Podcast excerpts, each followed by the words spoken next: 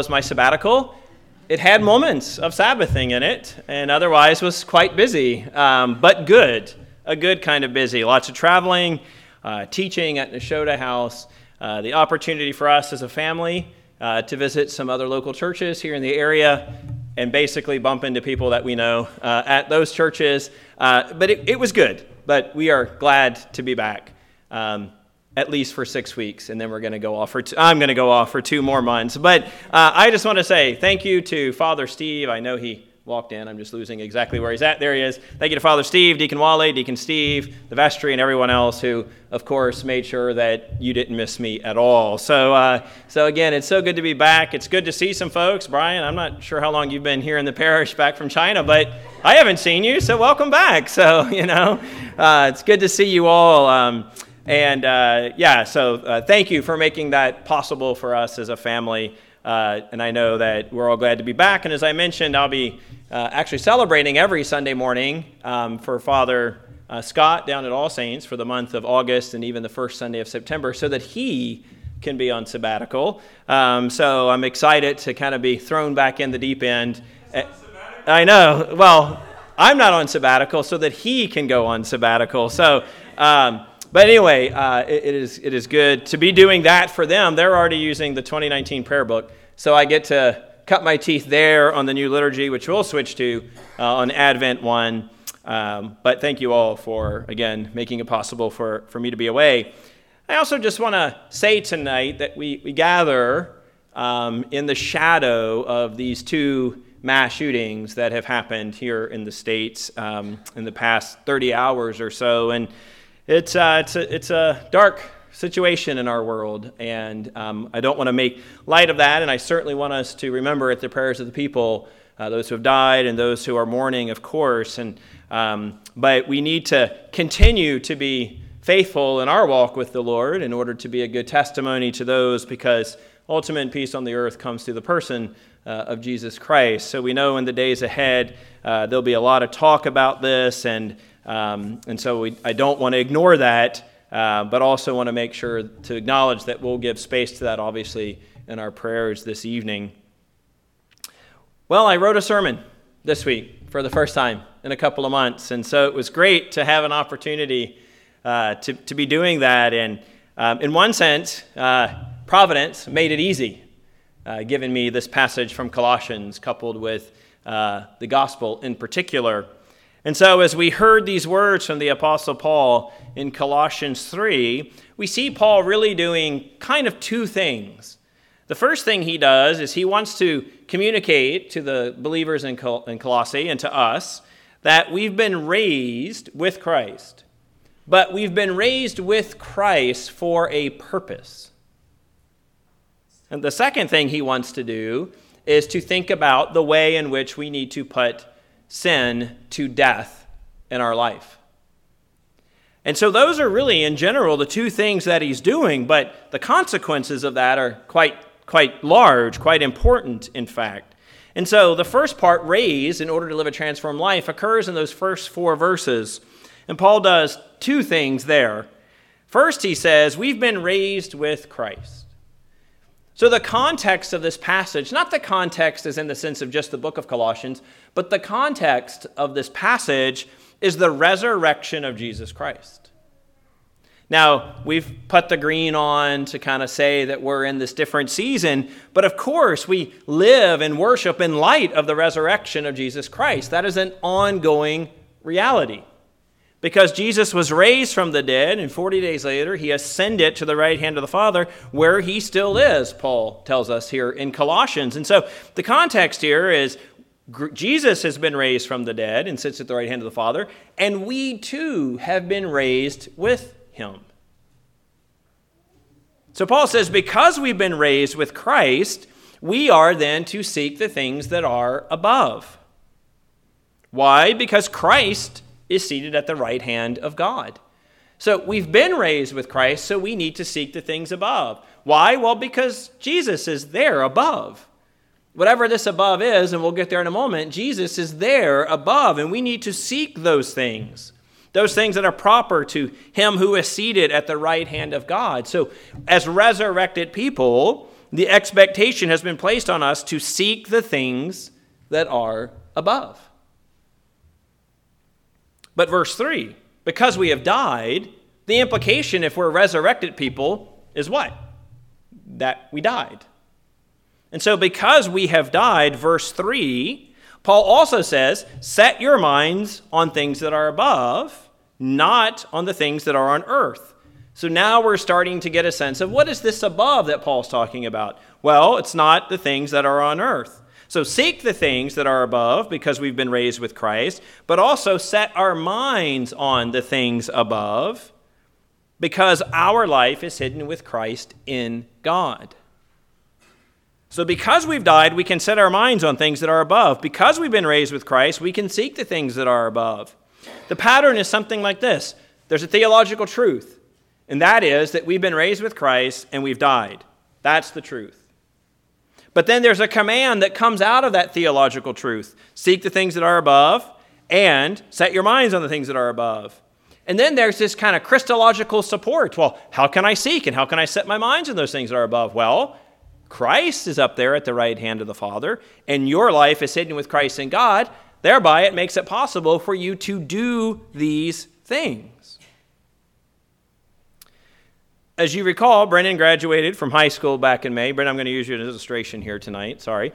Um, but um, he got gifts, of course, monetary gifts, the best kind when you're graduating from high school. And he came to us and he said, I know what I'm going to do with my money. I'm finally going to get the Apple Watch I've been talking about getting. Now, Brendan has wanted an Apple Watch for a few years. So a few years ago, it started, I want an Apple Watch. And we said, I don't know, Brendan, what's the difference between a text in your pocket and a text on your wrist? Right? If they're coming from me, you're still going to ignore them.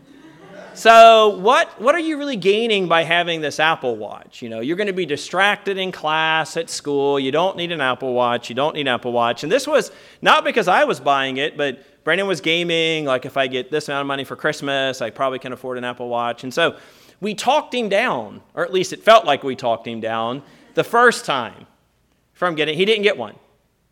And then about six months later, his birthday came around. You know what? I think I am going to get that Apple Watch after all. All right, so we, okay, again, da da da da da. We kind of talked him down, or at least we felt like we talked him down, but the point is, he didn't get one. And I don't know if there was a third round of Brendan talking about getting an Apple Watch. I think there was. Christmas probably came around again. I'm going to get an Apple Watch. Okay. Every six months, I'm trying to convince him not to get an Apple Watch. And he didn't. But then this year, with that money from graduation, Brendan said, I'm getting an Apple Watch. And I thought, you know, that money was a gift to you. If an Apple Watch is the gift that you want to get as a result of that, plus you're getting ready to turn 18, go for it. So Brendan has an Apple Watch. Now, Brendan had sought that Apple Watch for a while right? He had set his mind on having an Apple Watch for a while. And we kept talking him out of it and talking him out of it and talking him out of it. But it, it didn't go away. I thought it did, but it kept coming back. He had clearly set his mind on wanting to have that Apple Watch. And so eventually, not only had he set his mind on it, but he sought it out. And he bought it.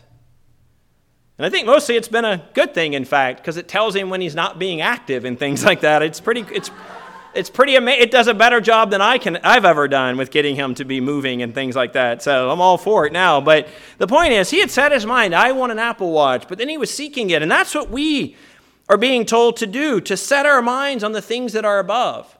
So we have to have a disposition to want to aspire to these things that are above. And then we need to not just set our minds on them, but we need to seek them. Right? Well, what does that mean?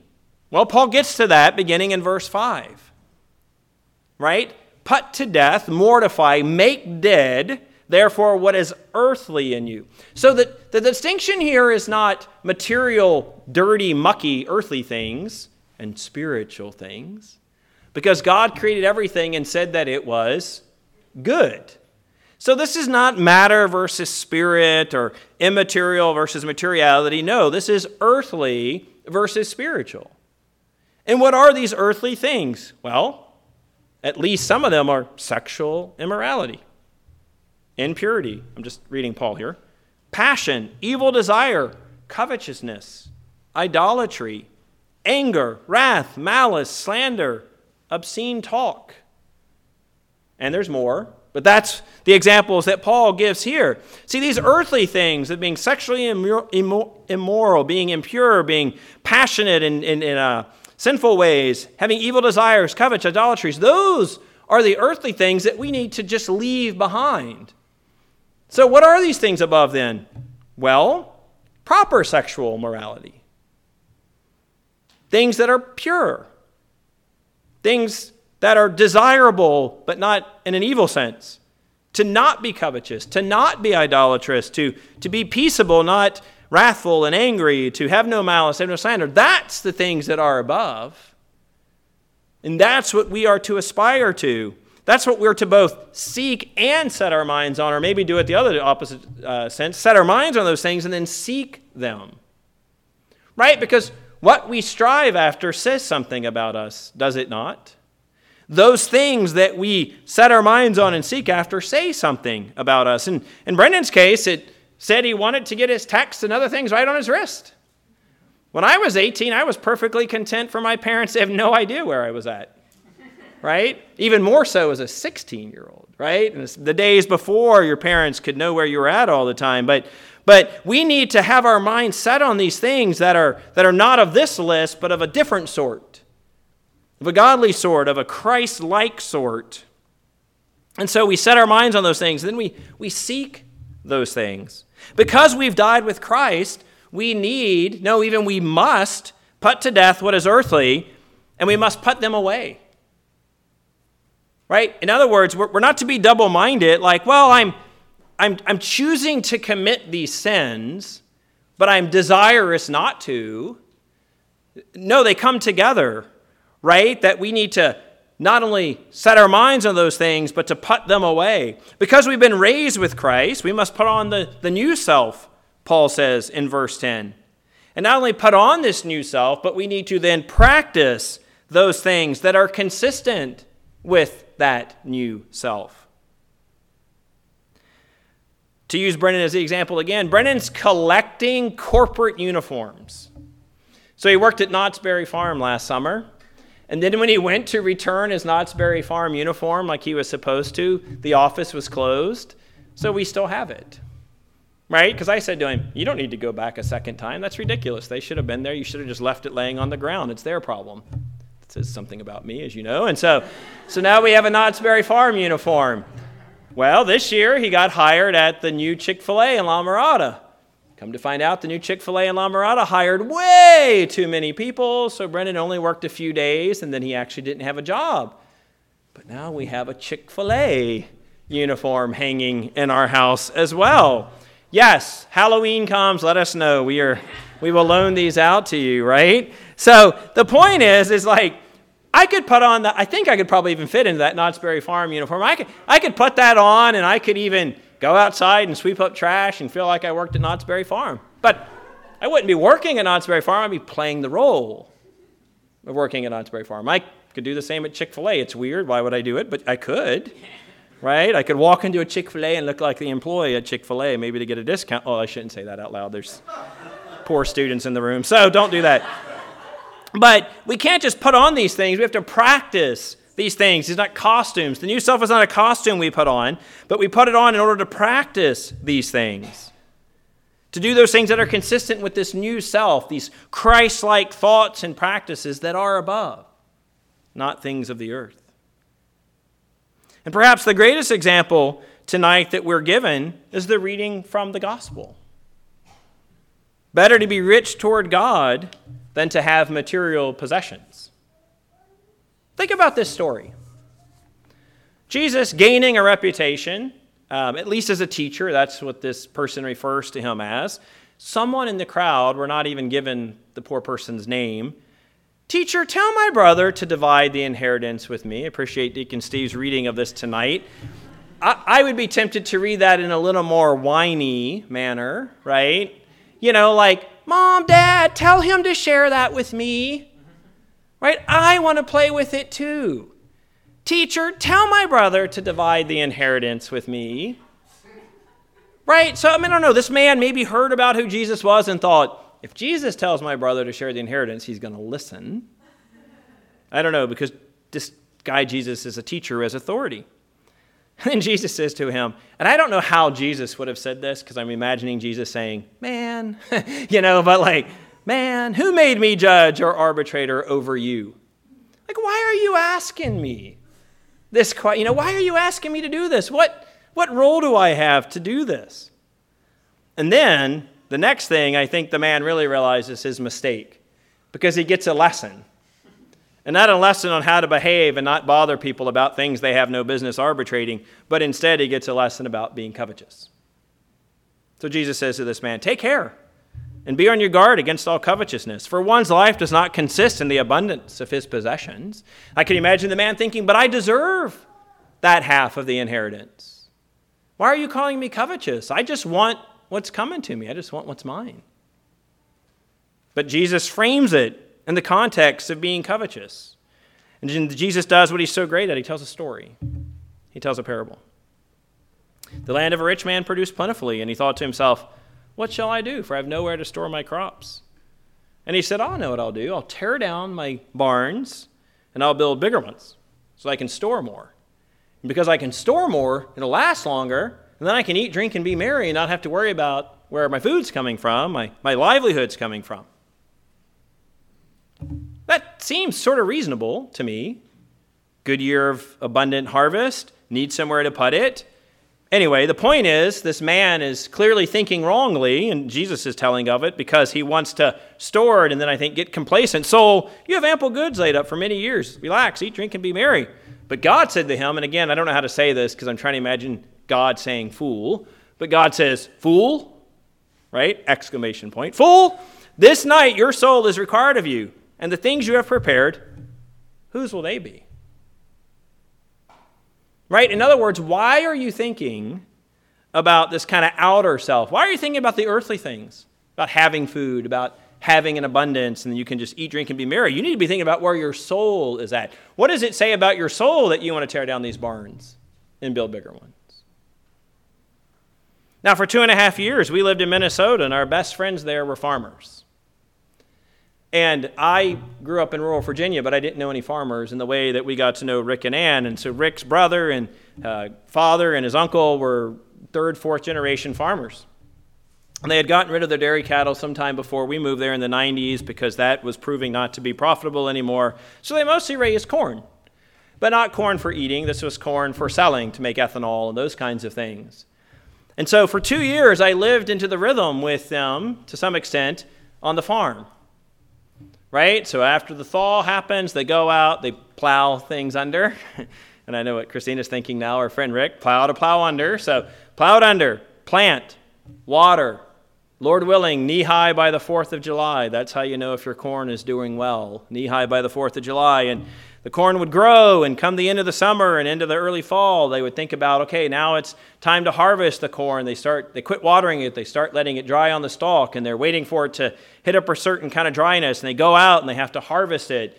And then they have to put it in the silo and they might have to dry it to get it down to a particular uh, moisture so that it doesn't rot in the silo. And then uh, before you know it the winter's back on right? They kind of plow up a little bit. The winter comes and then uh, the winter, they play a little bit in the winter, and then in the spring, they have to start thinking about taking that corn to the city. So they start watching the prices of corn and the price of gas because they have to haul it to the city. And, and the whole point of all this is, is to try to make a profit because this is their livelihood. And then the next year, they repeated it. Of course, I was there for two years. We left Minnesota 20 years ago this week. So for 20 years, 20 more cycles, Rick and Ann and his family have farmed. And so I, I, I, came to learn about farming in the sense of like the dependence that you have on the good yield of crops. And so I get, in one sense, this man saying, like, wow, what a great year. Look at all this food. Maybe I could take next year off. And Jesus saying, no, you're thinking wrongly. You're not thinking about your soul, you're thinking about earthly things. So, what a great example to us is like, well, what does this mean to care about earthly things or to care about spiritual things over these earthly things? Well, again, there's that list of things, but it's more than that. It's to, it's to think about the way that, that we have been resurrected with Christ and that we, in one sense, sit with Him at the right hand of the Father, that we have, we have died and been resurrected. We put on this new self. We're new people. And so we need to choose things that are above. As one commentator wrote, those who become Christians enter on a share in the risen, risen life of Christ, and their own life must now take a different direction and be ruled by their relation to their ascended Lord. As Christians, our own lives must now take a different direction. It's consequences to being a Christian, right? And so, as Christ is ascended, we now take a different direction because we have to be ruled by our relation to, relationship to our ascended Lord. And this is summed up nicely in the collect for Ascension Day. Now, Ascension Day is one day out of the year. And there's two collects appointed for it. So you could actually never hear this collect. But a collect for Ascension Day says this As we believe your only begotten Son, our Lord Jesus Christ, to have ascended into heaven, so we may also in heart and mind there ascend, and with him continually dwell. So, the Word of God's challenge to us tonight, God's Word to us tonight, is to call us up to this resurrected life that we have.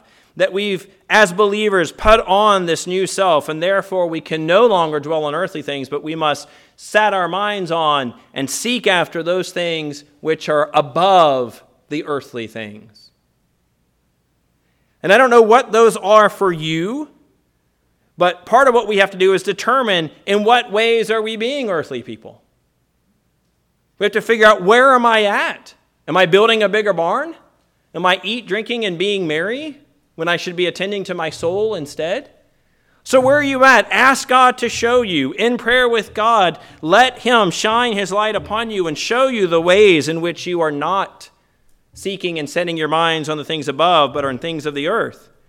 And as He illuminates that, ask Him to help you to live in the reality of being resurrected and ascended with Jesus so that your heart and mind can ascend there and so that you can practice and seek and set your minds on these things that are above. That is what God is calling us to this evening. And through the grace that comes by way of the sacrament and through the empowerment of His Holy Spirit, it's possible.